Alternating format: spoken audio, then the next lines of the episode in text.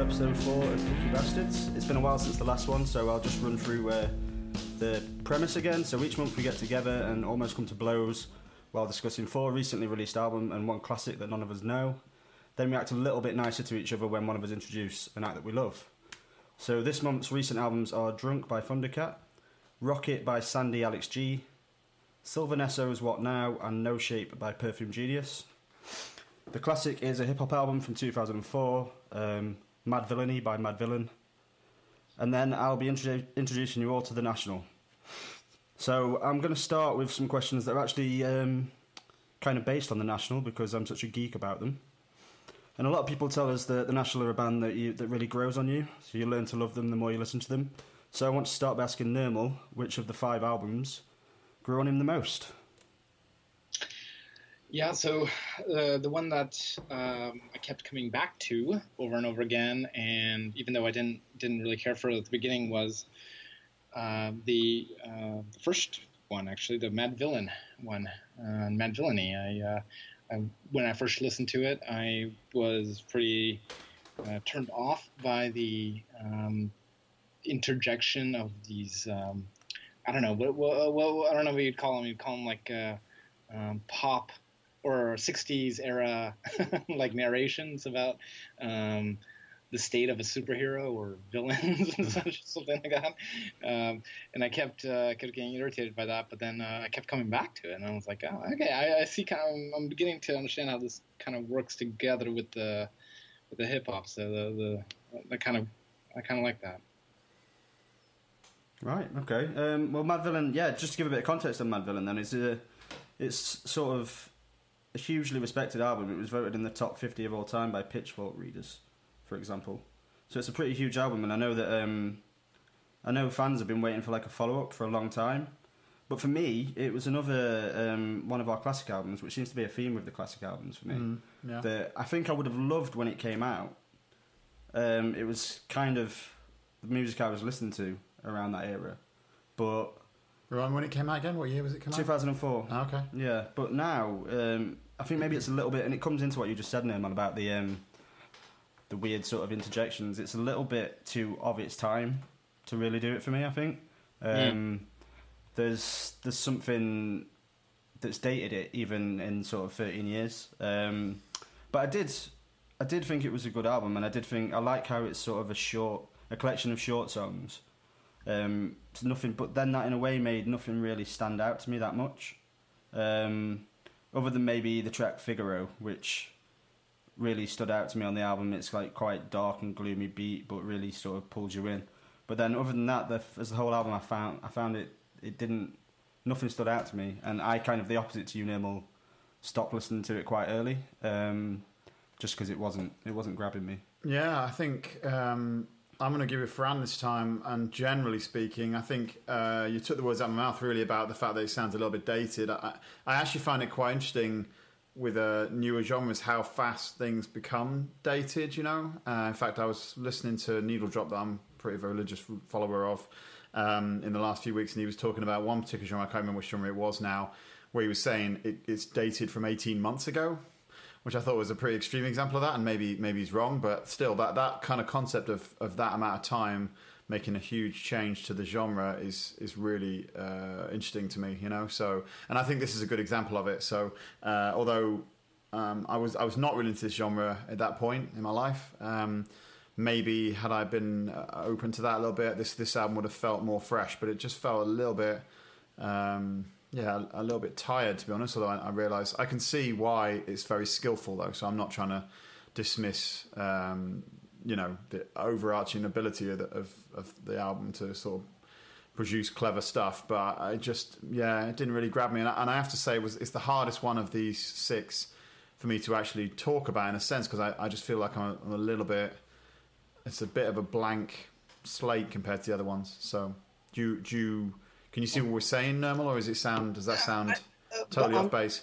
I don't know. I mean, uh, I yeah, I can definitely see that, and I think I had that feeling. But I think that's that goes to that question of which one grew on you, and I think you know, Fran, uh, you um, really haven't given it enough time, and I would say Nick, uh, you are so quick to dismiss this album that you are not acting in good faith with the project, Wow. which is to stick with something long enough in order for it to have some kind of growth. So whatever your impressions were at the beginning, if they're the same at the end, you know, you just haven't done your job.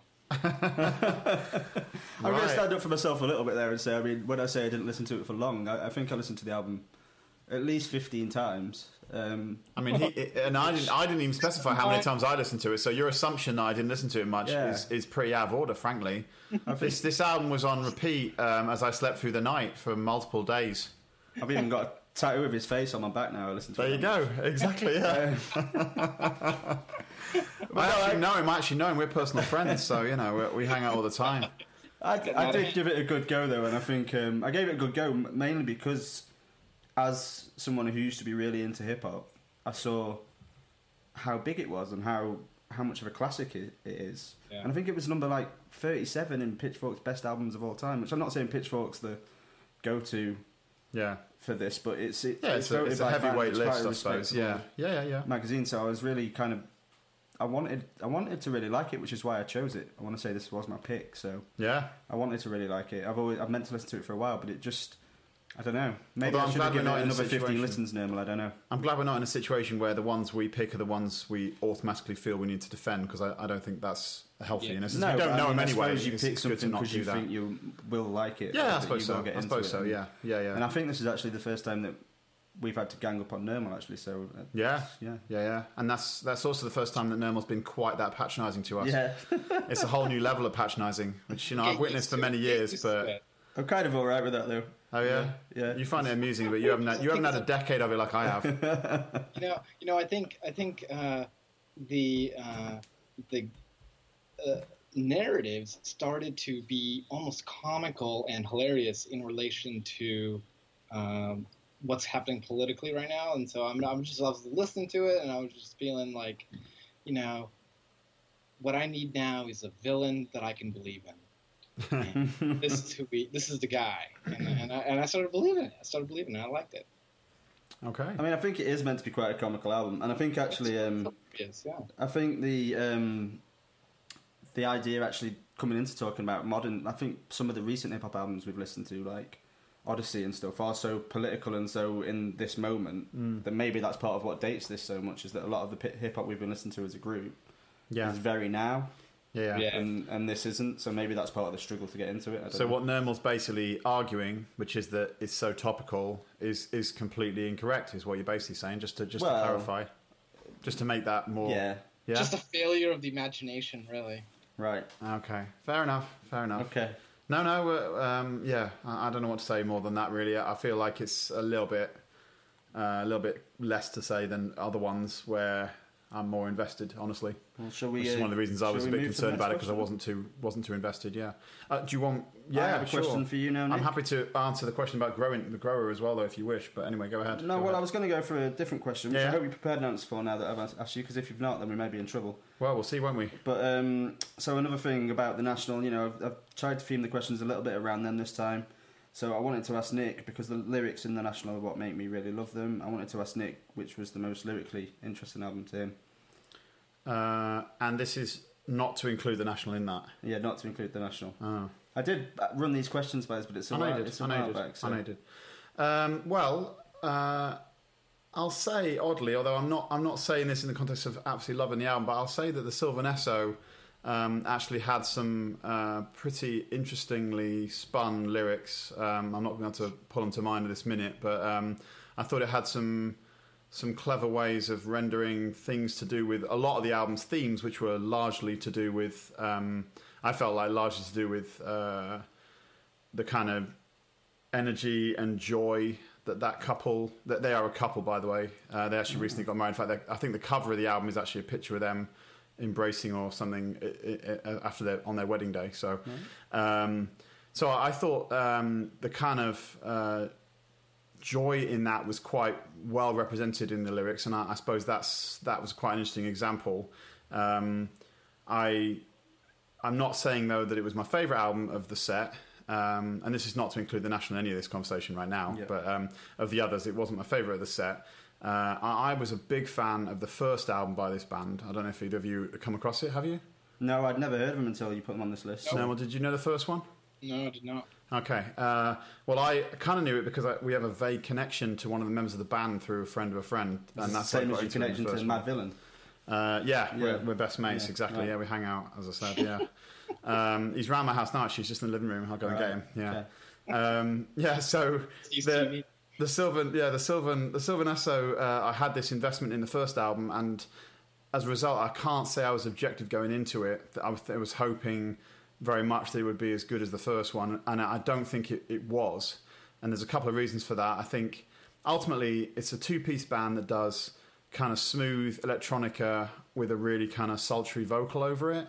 She's a very good singer, I think. She's an intelligent songwriter. I said, the lyrics are good, and I, and I don't dislike really necessarily anything in the electronics of it. But I thought some of these songs were just too like fly throwaway pop almost for me, just for my personal taste. It was hard for me to get on board with some of the songs. There was um, one of the examples was well, probably the the worst one of the album was the one called "Song."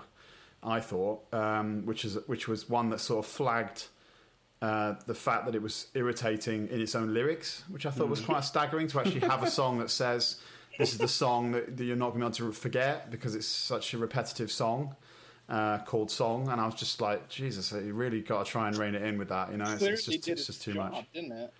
Oh yeah, no, I don't was, think you would was... have found it irritating if them, but I think they put that in your head. You, you know, you probably would have loved it, but it's. I don't think so. I don't think so. It, messed up your head, mate. It was. It was a. It was a thinner sort of beat. It was. There was a couple of good things on it. There was a really good um, sort of I don't know exactly what it, what I could hear. It sounded like a granular delay or something on it on the vocals on the beat in the in the choruses, which was really interesting on that song even. And that wasn't that was the weakest song on the album, I thought. But uh, but some of the elements of the song were just a little bit too cloud crowd pleasing uh, pop for me, just for my personal taste. I think it would it'll go down well in general, and I think there are some really good high points on it. Uh, and there's also some really out of place tracks, uh, which I really liked. Uh, like Slackjaw was one of the songs, which is a very delicate. Which She did a couple of songs like this on the last album as well. Very, very delicate, um, kind of uh, subtle, uh, almost old style blues track from you know from the from the 40s or something, 40s or 50s or something. So, but very, very stripped away. Um, so that was great, um, even though it was a little bit out of place with some of the other songs. But um, yeah, I think overall the, the, best thing about the album, though, if I sort of end on that, is, is I thought, think it really did represent the joy a lot in their relationship, which I, I, I see. If you ever see a performance of them, they've just seemed to be extremely happy to be together on stage doing that, performing that music, and especially the, the guy out of the band. I don't know, I don't know their names. I'm afraid the, the guy out of the band um, is uh, really um, just loving every moment of the experience, and that that comes through, I think, quite a bit. So that's that's my say on the on the Sylvan Esso one. What do you think, Nermal?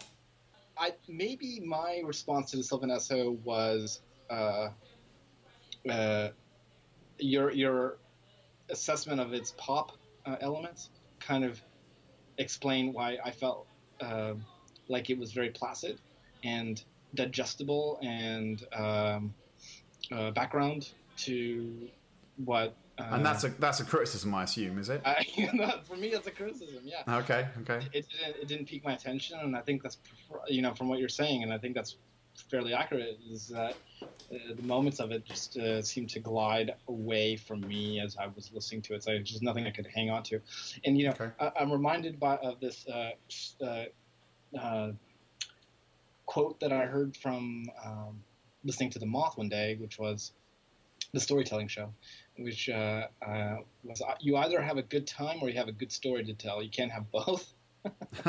so you know, right? It's like the joy and and the and the and stuff like that. That's fantastic. You know, it's really great. But you know, uh, I'm I'm I'm personally kind of I'm not. I'm kind of bored by all of that. You know, just sort of like, you. You had a great wedding. Let's just be clear. Nermal just stated that he's bored by joy. That that's really well, a remarkable enough, statement. You know? It's had a lot of joy in your life, mate. who isn't uh, captured by the feelings of disconnection and alienation and uh, sadness and uh, seeing the beauty out of that, right? To, uh, you know, uh, hey, this is a great happy marriage, and uh, and I'm going to sing about the happiness of it. I mean, come on now. Well, yeah. Fair enough. I will say, by the way, before before, before Fran talks, just to say that, that the, the previous album I really recommend to people.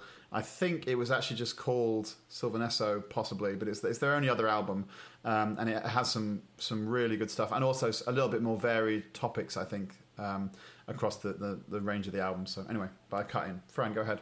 Well, first of all, Nermal, I'd like to say that um, I don't think you gave this album enough of a chance. I think you should listen to it a few more times. Um, so you know, go back and listen to it again. There. But also, if I was answering my first question to Nermal about which one grew on me the most, I'd say this album.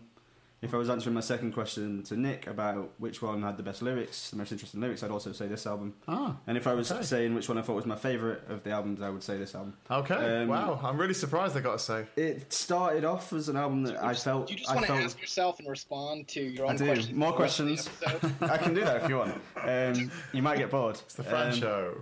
but yeah, I mean, this it really did grow on me though. It was an album that I actually felt a little bit like you at first, Nemo, that it was a bit backgroundy. But the more I listened to it, I found it really interesting, and I don't think it was kind of stuck in in one theme. I think um, maybe maybe it is a little bit the second song, uh, "Die Young," which is one of my favourites. Uh, maybe that is a little bit about the marriage and everything, but they make it really interesting. I mean, the lyric "I was gonna die young, now I've got to wait for you, hon." Is it's a much more original way of talking about a relationship that you're very happy in. And I found some of it quite dark in the album as well, like the song Radio, um, which I thought was kind of a song about like our internet obsessed society and always staring at screens. And, you know, there's lyrics about TV queens and faking the truth in a new pop song. And I, I found them really interesting. Um, but then also, I found the album was like, it, the, the music's very joyful, but actually, I felt like listening to the lyrics a bit more, there was some really interesting, relevant themes to the times. I didn't find it was kind of one dimensional. So Okay. again, I think maybe you know, there's there is a deeper, there's a deeper something under the surface than just that Yeah. quite joyful sound. And, I, and it's certainly true. And I, and I, I know I'm harkening on an album you, you haven't heard either of you, but that first album has some songs on it. There's one I think called Wolf, which is uh, a really interesting example of what we're talking, what you're talking about here, Fran, in terms of um, being a very dark song that sounds very placid and Mm. pleasant and clean.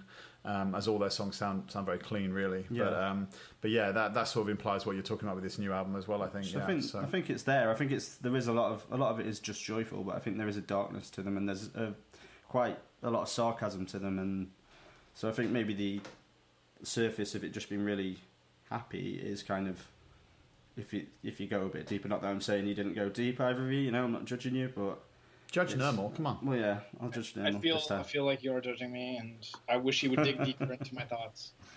well, I'll try. Um, but yeah, is that it for Sylvan Esso? Yeah, I think so. Well, I'm going to suggest You've got a then favourite then. That's that we go on Listen to it more, I guess. Yeah, Yeah. you should. yeah. How many times do you listen to it, Nermal? You know, I, so, I listen to it so many times, I just don't. I lose count. Okay.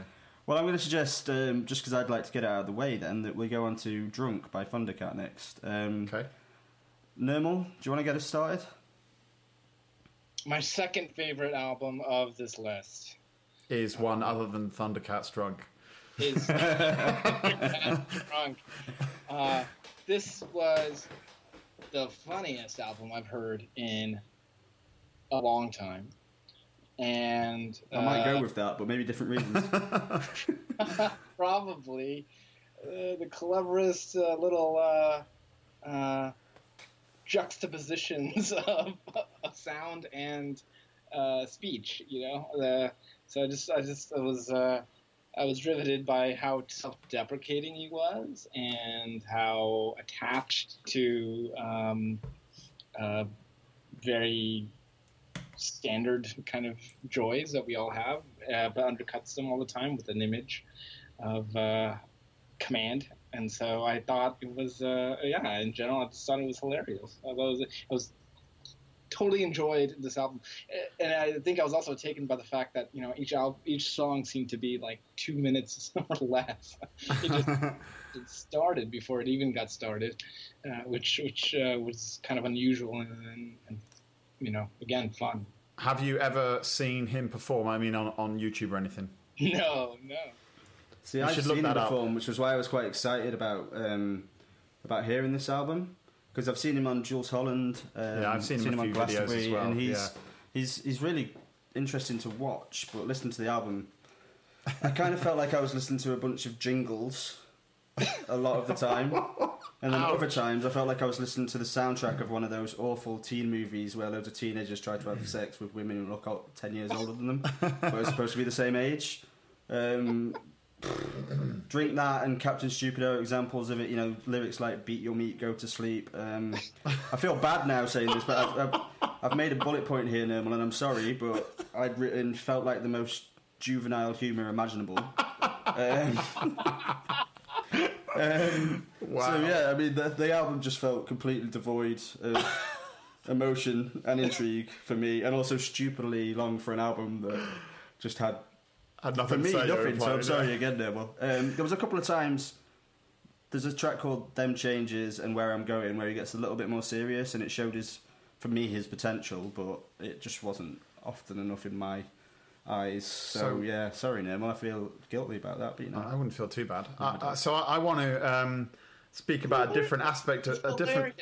Take it for what it is. I mean, gosh, you got to impose the values of some sort of uh, Quality. You know, quality of, of, of uh, uh, I don't know, just uh, I don't know, lost for words. I, I, um, as is he apparently. I, uh, I, I wanted to, to sort of talk about a different aspect of it a little bit, really. Um, I mean, first of all, I just wanted to backtrack slightly and say I don't know if you're aware, Noel, but he had a big role in To Pimp a Butterfly and various other major releases of the last number of years. Do you know that? No, I did not. Yeah, so he's a he's a massive producer as well, isn't he? So and he's done a hell of a lot of production stuff, and, and, and I personally think Pimp a Butterfly is an incredible album, and I can see almost from listening to this album that I don't know for certain, but I can I can imagine I see the stamp of the kind of work that he does in the polish, in the kind of um, uh, kind of uh, orchestration and that kind of stuff that works in these songs in, in a similar way to Pimp Butterfly. So that's a, a good sign for me, you know. Um, and also, if you do see him on, on uh, say, Glastonbury or something, you've really got to just watch him play because I don't think I possibly have ever seen a better technical bass player than this guy. He's absolutely astonishing. Yeah, and I wanna say, I do think he's six string six string bass. He's absolutely flying throughout. I mean, it's just just uh, an incredible thing to behold. Um, that there's a big but though, really, for me, which is um, a big sort of uh, downside to this, which is a lot of it, it seems to me, musically speaking, is incredibly self-indulgent in terms of uh, there's no control or limits on the kind of songwriting that he produces from from the standpoint of, the, of his instrument. He plays a lot of very very overly complicated, overly intricate things. He's like the he's like the Whitney Houston of bass. I feel like he, he just seems desperate to, to play thirty notes when he could play you know three. Um, and you know again that's technically very impressive. But um, as I often say when I when I speak to my brother, who's actually a good musician, um, you know, with great power comes great responsibility. With this, you know, you can't Like just Spider-Man. be yeah, yeah, exactly. Spider Man. Yeah, you can't you can't just drop into every single possible note you're capable of playing just because it's there. You know, you need to think about what the choices are you make and show some control. And it's control that I think that marks. Uh, you know, a good songwriter from a, from a great one. You know, so um, I also wanted to mention "Show You the Way," which I saw a performance of on an American TV show on on YouTube. Um, he does the song with Michael McDonald and Kenny Loggins, um, and uh, to me, this was like a, an absolute road accident of a song. Uh, I mean, it was it was just horrific. Uh, uh, the problem was, I, I thought it was just. Um, it, it was just an attempt to make the uncool cool, like desperately. It was just an attempt to turn. It, it was in, in in a way, it was an incredibly hipster thing to do. In a way, it was just sort of like let's find some really really cheesy options for, for collaborators here and slam them into the song. And I'm just going to insist that they're cool, and you're going to believe it because I'm Thundercat, and therefore it's bound to be it's bound to be true. You know, so. That was the worst song on the album for me, and, and I uh, yeah, if you, he did a performance with both of those people. Um, I think it might have been on Colbert or or one of them. Um, anyway, it's worth worth checking out that because um, it, it's just it's just ridiculous. I thought totally ridiculous. So so yeah, I'm I'm not really as critical of the lyrical stuff. I don't mean that I, I disliked it much, but I don't care for, as much about that as I do about the musical side of it, which is which is a big problem for me. So so yeah, that's the that's the Thundercat for me. I'm afraid. Any comeback, Nermal, or do you want to move on? I just think that you know I like to take the music at its value, face value, and to see what it's done because you know every artist deserves uh, a fair shake um, and and does not have to get beholden to their um, entire persona, you know, to, to be to be considered valuable. And, and, and I suppose I suppose the problem with that is that we the whole point of this is for us to exercise our critical judgment about it. So if if anything is acceptable, then we should just go home. anything is acceptable, and we are home. well, that is true. I can't argue with that. That is. Well, I'm not actually. I'm absolutely. Yeah, I'm you've. you've so yeah, I can carry I'm on. to rights I on can carry that. on abusing Thundercat because I'm not at home. Yeah, Fran's in Um, my home, so yeah, that doesn't count. Um, Oh well. All right. So should we move on? yeah, Nick, what do you what would you like to go to? Sandy Alex G or Perfume Genius? Uh, let's talk about the the Sandy Alex G first. Um, and Fran, you, you haven't gone first, and I think you go for it. okay. Um, oh well, it's my week to be pretty negative about a lot of the stuff on this playlist. Um, I didn't I didn't hate this. I didn't.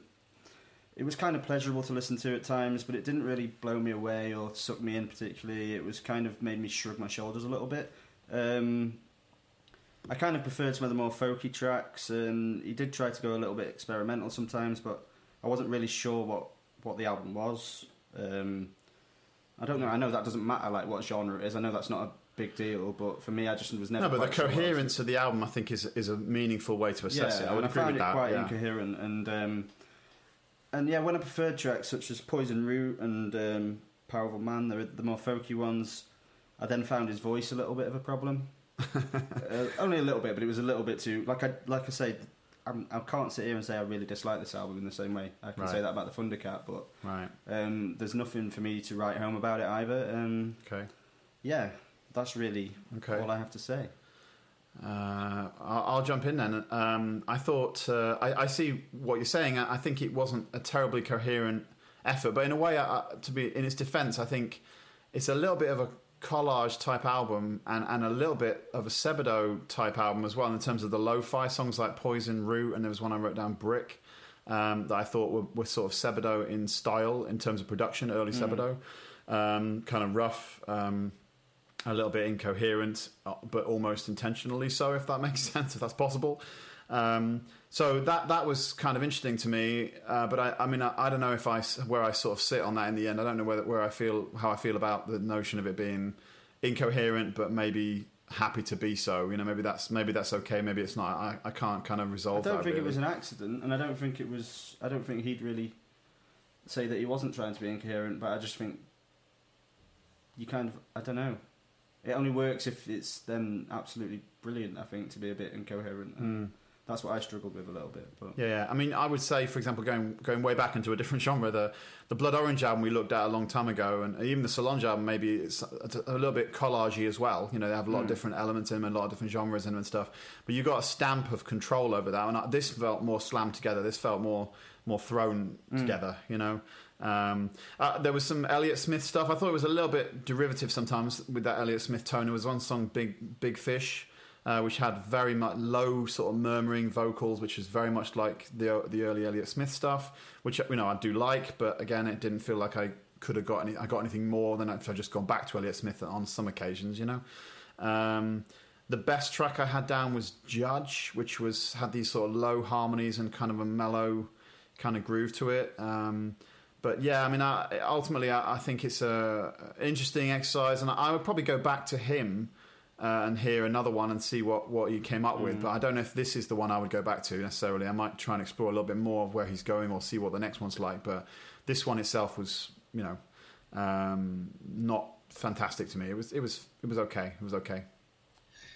Yeah, I mean, nothing really stuck stuck after my my first few listens with it, you know, and I, I tended to skip the album um, to the next one, and and so like I I don't know I I thought again, you know, to res- say what Nick is saying, and Elliott Smith seemed to be a massive, you know, Mm, influence yeah. here, and uh, I, I didn't spend a lot of time looking at what you know his background, but it seems like he you know was very influenced by Elliott Smith in his songwriting. Hmm. So I liked the the darkness and kind of the melancholy of it, uh, but I didn't.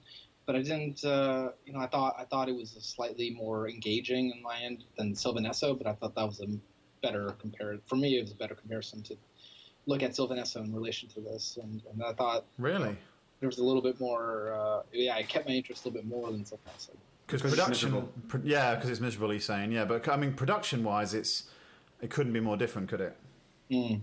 I mean, uh, and maybe that's what you're saying, I suppose. That, that you're, you don't you don't like that polished production as much. Is that what Yeah, you're saying? yeah, yeah. Okay. Okay. I mean, they are quite a good point of comparison because they are very different, aren't they? But um, yeah.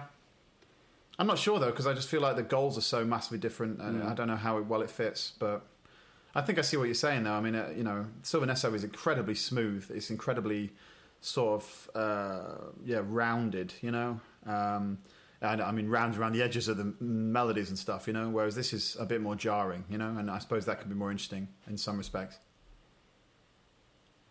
So that leaves uh, Perfume Genius. it does. Um, I'm. I want to go last with this. Well, I feel like I'll start then because I think my opinion's going to be different to you two, Okay. even before we even before we start. Because Sure. I know you two. Uh, well, I was quite a big fan say of. I was quite a big fan of the previous per- Perfume Genius album. Um, so far in our Picky Bastards history, I'm sorry guys, but I've never been so disappointed with Oh. an album that we've listened to. Um, it was just so dramatic. I just found it so over the top, and um, I liked the last album a lot, the previous one. Um, but the, this felt like I'm, I'm going to use a soundtrack again for the second time in one show. but it felt like the soundtrack to a musical that I did not want to see. Um, the song "Reef" um, is the worst culprit for me in that in that way. I mean, I was almost picturing him dancing around hills with Julie Andrews at one point. It was um, I found it quite. Have you seen the video to the single he's done? No. It does involve him dancing around in some fields with somebody. I With don't- Julie I don't know. No, not with Julie Andrews, but with somebody. And I can't remember the, which song it was, which single it was now. But yeah, Right. one of them has him dancing in the fields with somebody. Okay, well there you go. I was yeah, almost there. Yeah, you were. Um, You were. And yeah, I don't kind of get what happened to all the sub- subtlety from the previous album.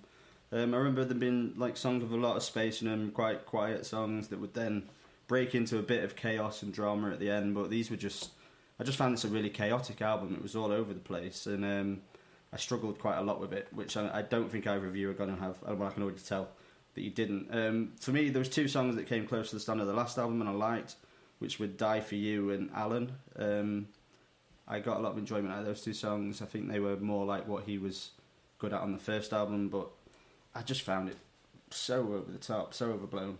So both tell me. One of you tell. Well, Nick wants to go last. I want to so- go last. I know. And then will tell me how wrong I am. Oh, this is my favorite album of the set uh, that we have. It was, Something's Uh, happened to your taste this week.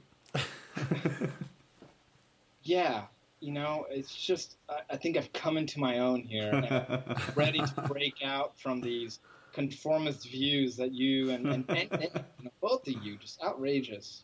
I'm Uh, sorry. This Slightly. album, though, was a lot of, again, uh, really enjoyable for me to listen to. But I thought it was exceptional in terms of what happened in relation to the first album. And so, like, the first album was so um, heavy and intense. You mean the last album, don't you? By the way, because it wasn't his Yeah. first. Incidentally, people listening, it was his third. But yeah, I know what you're saying. Well, yeah. right, right, right, right. His last, yeah, his last album. Yeah. So it was, it was really heavy, intense, very political, and um, beautiful. I thought an incredible, uh, you know, album. But uh, he takes, he goes, in, I think, in a different direction, and it made. Um, I thought it was a real cour- courageous thing to do, because I think he was still successful in what he did, in tapping into different funk kind of uh, sounds and um, some little bit more poppy sounds, and then uh, returning to the ballads that he's also, you know, I think from the last album, really shown to be excellent at. Um, so I, I heard when this I was listening to this, I was I was hearing uh, an homage to like Prince in a lot of ways. I was hearing. um, Interesting. I was hearing um, an homage. I was there are things that resonated from uh, Christine and the Queen, and uh, then I was listening and I just kind of felt like it was um, pushing beyond identity politics in some ways, which I Mm.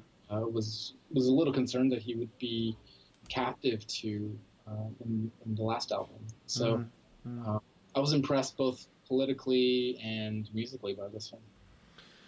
So I uh, spent a long time thinking about how I would approach this album, both just before I started listening to it and, and sort of after I'd gone through it a lot. Um, I was very, very concerned, honestly, honestly, that I would be swayed by how much I loved the previous album, you know, and that I wouldn't be able to see what was being achieved or what was attempted in this in this one, you know. Um, so I really struggled with that for a long time, but um, I think I I, can, I will say at the end of that process that um, I think this is really a remarkable piece of work and um, a really astonishing um, piece of just from a production standpoint. As somebody who does that stuff, uh, it's it's it's exquisitely engineered. I mean, it's just got some incredible. The way the bass end is so clean, so well defined, like the the dynamics in the songs, it, even from the very first song. Um, works so well. Uh, it's, it's kind of amazing to me because um, uh, Adrian Utley of Portishead produced the last one. I don't think he did this one, but I think some of the stamps that he picked up from, from that experience, which weren't in his first two albums as much, I don't think, uh, have carried through to this, and that's that's a very good thing because um, there were some really interestingly um, sort of experimental modes he tried to use in this album. Um, so it, it was genuinely refreshing to hear, even though I knew him and I knew what he had done in the previous album. I, I felt like it was it was really um, it was thrilling. I can say it was it was a thrilling thing to to to see uh, somebody push themselves that hard, as you said yourself, Nermal, and uh, produce such uh, unusual musical shapes with what is basically um, a keyboard, a bass, uh, and a drum kit and him, and, that, and, that's it. With you know bits of piano and stuff. That that's basically it. So it sounded a lot bigger than that, and in that sense, I can see what Fran's saying about being, you know, huge and you know from his point of view overblown. Um, but I, for me, that was that was no problem because that that fitted with the grandiose scope he was trying to engage with. You know, so. Uh, so yeah, I mean, I, I'm I'm honestly I'm not. I sort of felt like maybe uh, you'd not be into this one, Fran. Honestly, I, I, I, don't know why I've had that sense, but I, I yeah, I think on after long, long reflection, I, I would really do settle that this is a great, great album. I'll, I'll be putting it on vinyl. It's not I'm often I have to buy a new album on vinyl, and I'll be doing that for this one. Um, it was it was easily it was easily easily the, my favourite of the five. Well, I'm glad I went straight in with my negativity because that was some quite high praise. Um, don't think it'll be changing my mind, but it, I mean, I've got to say, I think I was I was gutted that I didn't like this album right, because right. actually Nick, you bought me the previous album on vinyl for my birthday. I did, and uh, I, I, really like that album. Yeah, and that's why yeah. I was, I think, quite so ve- vem- can't say the word angry about Sounds this like one. he has to give you this album for your birthday next year. Um, Yeah, next year. Yeah, I might be away for that birthday. he's going away. He's not coming back for that birthday. He's bang on his front door. I mean, he won't be answering. I'd love to love this album, and actually, he's playing in um, Manchester in he is. So November in, that, yeah. in, a really small venue, and I'm still tempted to see him because. Really? If you hate because I like the last album so much, but then I think I'd have to listen to that. I'd have to go out while he played that song "Reef" and bash my head against the wall or something. Okay. All right. Well, I'll go on my own then. I'm sorry to Fuck yeah, you. sorry to put a downer on it, but it just didn't no? didn't get me. Well, it's it's it's you know you're very skilled at putting a downer on it, so don't well, worry. I've got to say, I think it's one of the first times that I've been the uh, the more negative of the three. Yeah. But uh, so can I ask um, what we thought of the list as a whole then, as to just before we get into national stuff. Well, should I get the negativity straight in? I thought it was the worst list we've done so far. Okay. Um, okay. I only liked one album particularly. Okay. I, I, would say maybe two and a half of the five I liked, um, but the ones I didn't like were, were pretty pretty poor. So it, it, was a mixed bag. Definitely a mixed bag. This one. We've had better lists than this one. I would say. Yeah, I got nothing. I got nothing to say. I got nothing to say. Okay, I that's, think you that's really helpful. list, On a, you, Nermal? that's really helpful on a really helpful on a podcast. where you have nothing to say. That's perfect. okay, so let's talk about the national. Uh, we'll, we'll give Fran the floor for maybe you know an hour and a half, and he can Yeah, talk about how much take he loves the national. here. Um, just, just if I if I get if I feel if it feels like I'm getting stuck right. because I just geek out too much about the national and just Yeah. slap me around the back of the head. And or we're, at the end, we'll, Nermal and I'll just be like, yes. Yes, that'll be the end of it. National. uh, no, I'll try to be reasonably brief. Um, and for for those ends, I won't introduce the band too much. I think nowadays most people know who they are. Um, Yep. Although when I started listening to them, they were a bit of a cult band, um, and nobody really knew much about them when I mentioned them, which I kind of liked at the time because it made me feel special. Yeah. But I feel a bit less. Oh, you are a now, special snowflake, no know, question. But just in case anybody doesn't know who they are, they're a five-piece Ohio band with two sets of brothers, and then their lead singer Matt Berninger. Their debut album came out in 2001, and they've got a new one out on, in September the 8th this year, which I have pre-ordered on vinyl, obviously.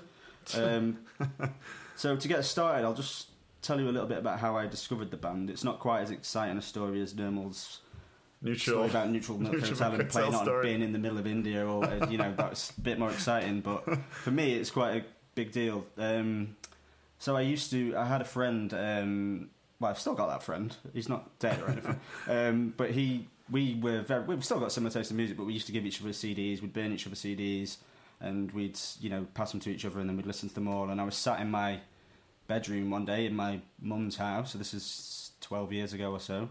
Um, I was playing a game called Football Manager. So anyone who knows what that game is, uh, well, that will tell you how long ago this was. Um, Wow. And I was kind of putting these blank CDs at random into my into my CD player.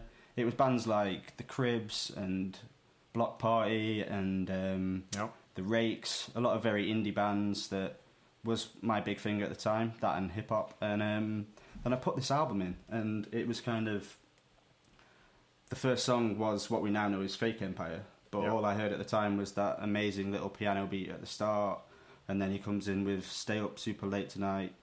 Picking apples, making pie, put a little something in your lemonade and take it with us.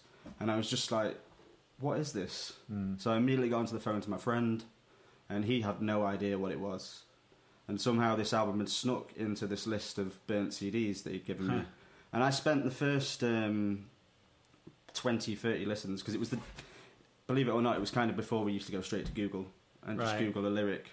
Um, so I spent maybe the first 30 listens just completely clueless to who I was listening to, to what I was listening to, until eventually I played it to one friend who had actually burnt that CD for my other friend. So it was kind of the first time and the last time that I remember just being so enthralled by an album so quickly Mm. and um, just listened to it on repeat without actually having a clue who I was listening to.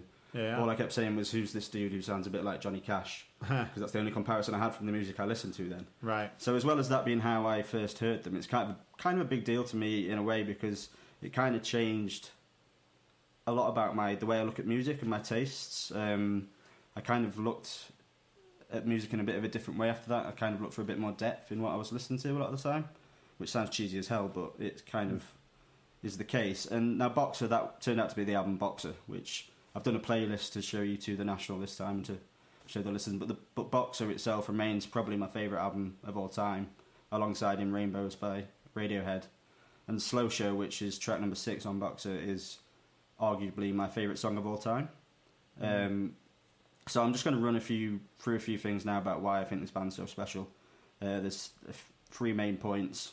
Um, so one is the way they build a song, um, which sounds quite simplistic, but I'm going to compare it to last time when Nick was talking about PJ Harvey, and he talked about how she has a lot of songs that are completely rife with tension, but that tension kind of never breaks, and the songs don't break, and it just remains that tense. Well, I think the National are the exact opposite of that. Like they build their songs really slowly, and then they kind of crack open, and they they I think that's equally effective. But they build layer and layer upon the songs, and that's kind of we get a bit of chaos towards the end, and I think it makes them. A lot of people call them depressing, but um, I think that factor makes them a really uplifting band to listen to. Um, two particular examples on the playlist that I put together of how they build songs like that are a song called England, which is from High Violet, which I put on quite late, just so I can make this point. Mm. And then a song called About Today, which is a very early song of theirs actually that they then then did a fantastic live version of.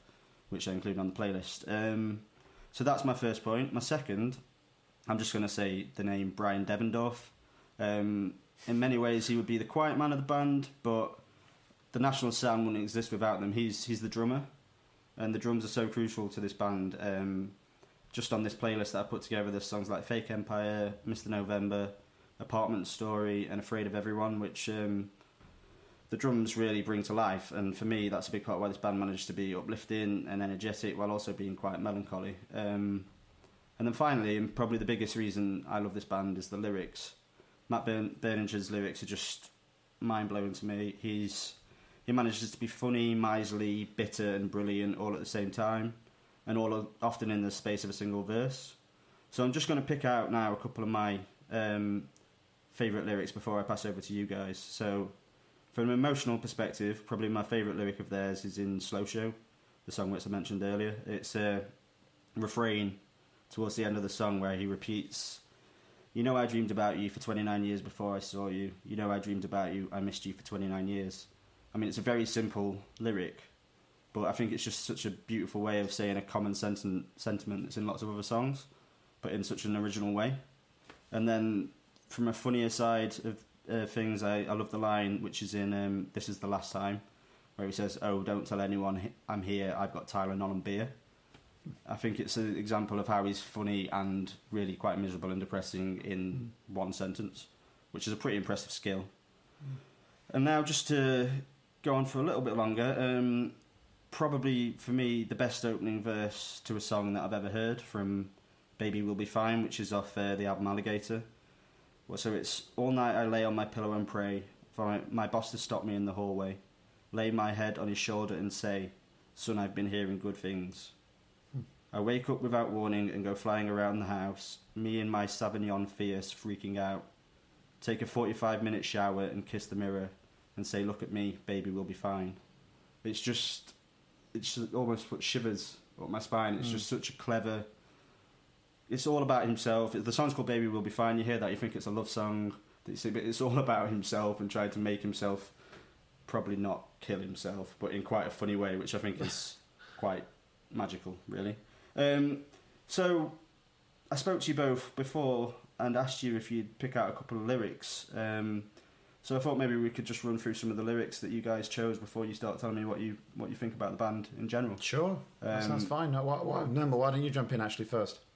yeah, sure. I there are a couple lines. I, I first of all, I kind of agree with you know what you're saying, Fran, about the lyrics and this being such a captivating piece of this band. I love it so much, and and also the if you ever seen them live, you know just the performance of it as well. It's, it's wonderful.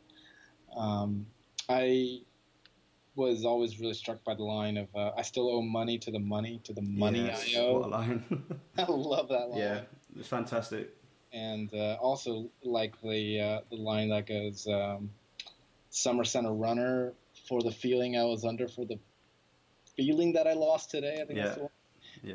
Uh, a great sort of sequence. You know, it's just that that um, both of those lines are like uh, interesting uh, rolling sentiments that go on for multiple phrases, and I'm just like, you know. You, you, know, I'm not only impressed by the lyrics, but it's just the melody is so catchy and mm. and and and uh, resonant at the same time as he's singing it. So I think that combination really gets me. Yeah, I mean, I'd go along with the "I still owe money to the money to the money I owe" line. That's always one that gets me every time. It's another one that's just so simple, but yeah. there's just something it's so clever about it as well. I mean, yeah, yeah, absolutely. And I think I think uh, lots of what you said I, I resonate with Fran and, and you too, too no more. but I think one thing in particular was um, the humour the dark humor. You know, mm. I think that works that works so well in so many of the songs, and I, I think they are um, uh, pretty somber in a lot of ca- a lot of occasions. But there's some there's some really nice turns, you know, like that. So the lyric I had in particular was from Apartment Story. Um, Hold ourselves together with our arms around the stereo for hours while it sings itself or whatever it does, while it sings to itself of its long lost loves. I'm getting tired. I'm forgetting why. Brilliant. which I also love the half rhyme in that as well on the Mm. last two lines. Um, so no, I mean he's clearly a very very strong writer. I think a lot of these songs could stand. Uh, without the music, lyrically, you know, you know as poems, Mm. I think they could actually work that way. Uh, Not all of them, but, but a lot of them.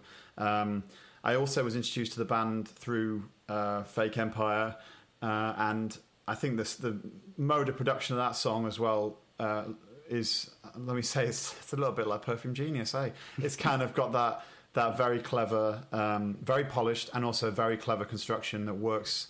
Um, with so many elements or disparate elements appearing to not fit, and then they ultimately do gel into one, uh, which I think was just was is a genius move. Um, that's the strongest piece of music they've ever they've ever done, in my opinion. Um, I suppose uh, if I was to criticise the band, which is I I don't do readily because I, I do think they're great, uh, I'd say that they there's not as much variety across the albums as, as there as there could be, or there are, there is in some other bands. I just feel like if you were to compare it to like a Radiohead, for example, I think there's more variety, even though that's also quite a somber band. Um, th- This this band does something extremely extremely well, and they, they keep doing that, and, and that's that's a great thing. But I, you know, to me, I, it doesn't turn as much as some some artists. But anyway, that that's a minor thing. It really is. I mean, but I don't think that's a point that I would argue with, but I think it. I think. I think they change enough with each album for me. It's a tiny change with each album. There's always Mm. something slightly different about about the way that the production, or there's always some element that changes just slightly. That it's enough. Mm. I mean, there's a lot of pressure on them actually to change majorly with this new album, and there's talk of a bit more electronic stuff in there, which okay, I've heard about will that. be yeah. interesting. But I hope they don't go too far with it. Personally, I don't want them Yeah. to become a different band because for me, they're just they're doing what they do, and they're doing it in an exceptional way that I don't want them to mess with too much. Yeah, Even though I do, I do. That that's a point that is often made about them that they don't change it up enough. But yeah, yeah, yeah. I mean, maybe it's a question of uh, style. Maybe it's a question of pacing. Hmm. Um, and the other thing, I, the other one observation I was going to make was, I, I think when I say "Fake Empire" is their strongest song, and um, that's in keeping with when they really broke, isn't it? When when that single came out, that's where they really, you know. And I, and I would say, although the playlist was very interesting to go back through a lot of the earlier stuff, uh, and a lot of it I did like. I don't think. I, I think in a way there is it is reasonable that they broke at that point in a way. In other words, that, that stuff is when they really turned to another level of ability and skill, which I didn't see as much in the early stuff. Uh, you know, I still liked it, but I think it wasn't wasn't quite as strong. So, um, so yeah. In other words, it wasn't just like they were hidden away with you know six amazing faultless albums and then suddenly they finally got discovered. Yeah. I feel like that they did something remarkable and they've been kind of credited with that by by the success they had later on. You know, yeah, so. in a way. But I mean, Alligator was the album before Boxer, and that was kind of where they got started getting a lot more critical acclaim, and then Boxer High Violet is where they really burst out and became a big band. But the album Mm. is well, it's a well-known thought that you know, Sad Songs for Dirty Lovers and The National, the sort of first two albums Yeah. were were weaker albums. I, Yeah, I think I picked yeah. some of the better songs. I mean, they've they've got a lot of good songs on Sure. them. But, I mean, um, every band needs to grow, and uh, you know, and there's not many bands that hit the ground with the first album and do something that's the best thing they do. It's pretty unusual, uh, and that's that's not even to be, you know, sought after. Really, I think it's nice to see that growth because then you Mm. can, if you follow them early on, you see that develop, and each one is better. Or if you don't, you can dig back through and see how they got to where they are. You know, which is all interesting stuff. So yeah, um, yeah. So no, something, uh, something- something to be said there too about uh, national the quality of the drumming in it. Yeah. Uh, I always find it really infectious and and and prominent in the music and kind of uh, the guy the guy is, is really talented. I don't know how good he is technically, but he's just really he's very good technically, in my opinion. I'm, I'm not a drummer personally, but I, I listen to a lot of that stuff, and I feel like he's he's extremely good. He's probably the best technical musician in the band. Yeah, I mean, the, lo- the- the drum just seems so it seems to pop so much for me. He, yeah, he's, he's, he is crucial to them. I Mm. mean, to say the te- he's the best musician. It's, I mean, the the Dessner brothers are both sort of classic classical musicians and stuff as well, which is interesting. There's a lot of talent in that band, but I think he comes to the fore musically just Yeah. because he's so important to their sound. Yep. Um, but yeah, did that? Did, is there any other songs? Was there any songs that you guys hadn't experienced? Because I know you both knew them, but maybe not. as well Yeah, as I mean, I didn't so- know as much of the early stuff. Yeah. Definitely not. Um, and as I say, that, that was intriguing stuff, but uh, but not quite as. I, I I wouldn't return to it as much as I would return to Mm. the later stuff. Basically, yeah. But there wasn't any particular track that I that jumped out at me out of those early ones I wanted to talk about right now. But Nermal, what do you think? I hadn't heard the last couple ones that you put on there. Um, that the more recent ones. Um, So Exile, Vilify, and um, Y- System yeah. of Dreams in Total Darkness. Yeah, well, the Yeah. System Dreams in Total Darkness came out while I was making this um, playlist. yeah. So it was um, it wouldn't have been there, but then it came out, and I kind of added it on because I had to because I was listening to it obsessively. So um, I would say the one song that I wish, you know, I not wish, but the one song that I was like, oh, this one should be on this list is um, Karen. Uh, oh, Karen, yeah, Karen's a fantastic song. I tried to keep song. myself to like three songs per album though, and um. That's and what I, do with PJ Harvey, exactly the same. I couldn't I couldn't not have. Which ones did I have off uh, Alligator? I had um, Mr. November, Baby We'll Be Fine, and um, and one more which I can't remember off the top of my head, but they were sort of three of my favourite songs. So it was difficult. Karen's up there for me though. It's a it's a great song. Great piece. Yeah. Okay, so um, I think that kind of brings it to uh, a close, just about, doesn't it? Yeah, I think Um, it does. So yeah, uh, let's talk about what's going to happen next time round, um, and and we're going to take uh, a little bit of a break, we, over August? Yeah. Uh, that's fair to say, isn't it? So because we're all away on holiday and stuff, as probably anybody who's listened to this is as well. So uh, yeah, and then we're going to come back straight after that and do another one with the following albums. So yeah, So for me, it's going to be Marika Hackman's "I'm Not Your Man," and then surprisingly, I picked um, an album that Bryce Dessner from the Nationals is involved in uh, with Sufjan Stevens, James McAllister, and Nico Muhly, and that's called Planetarium.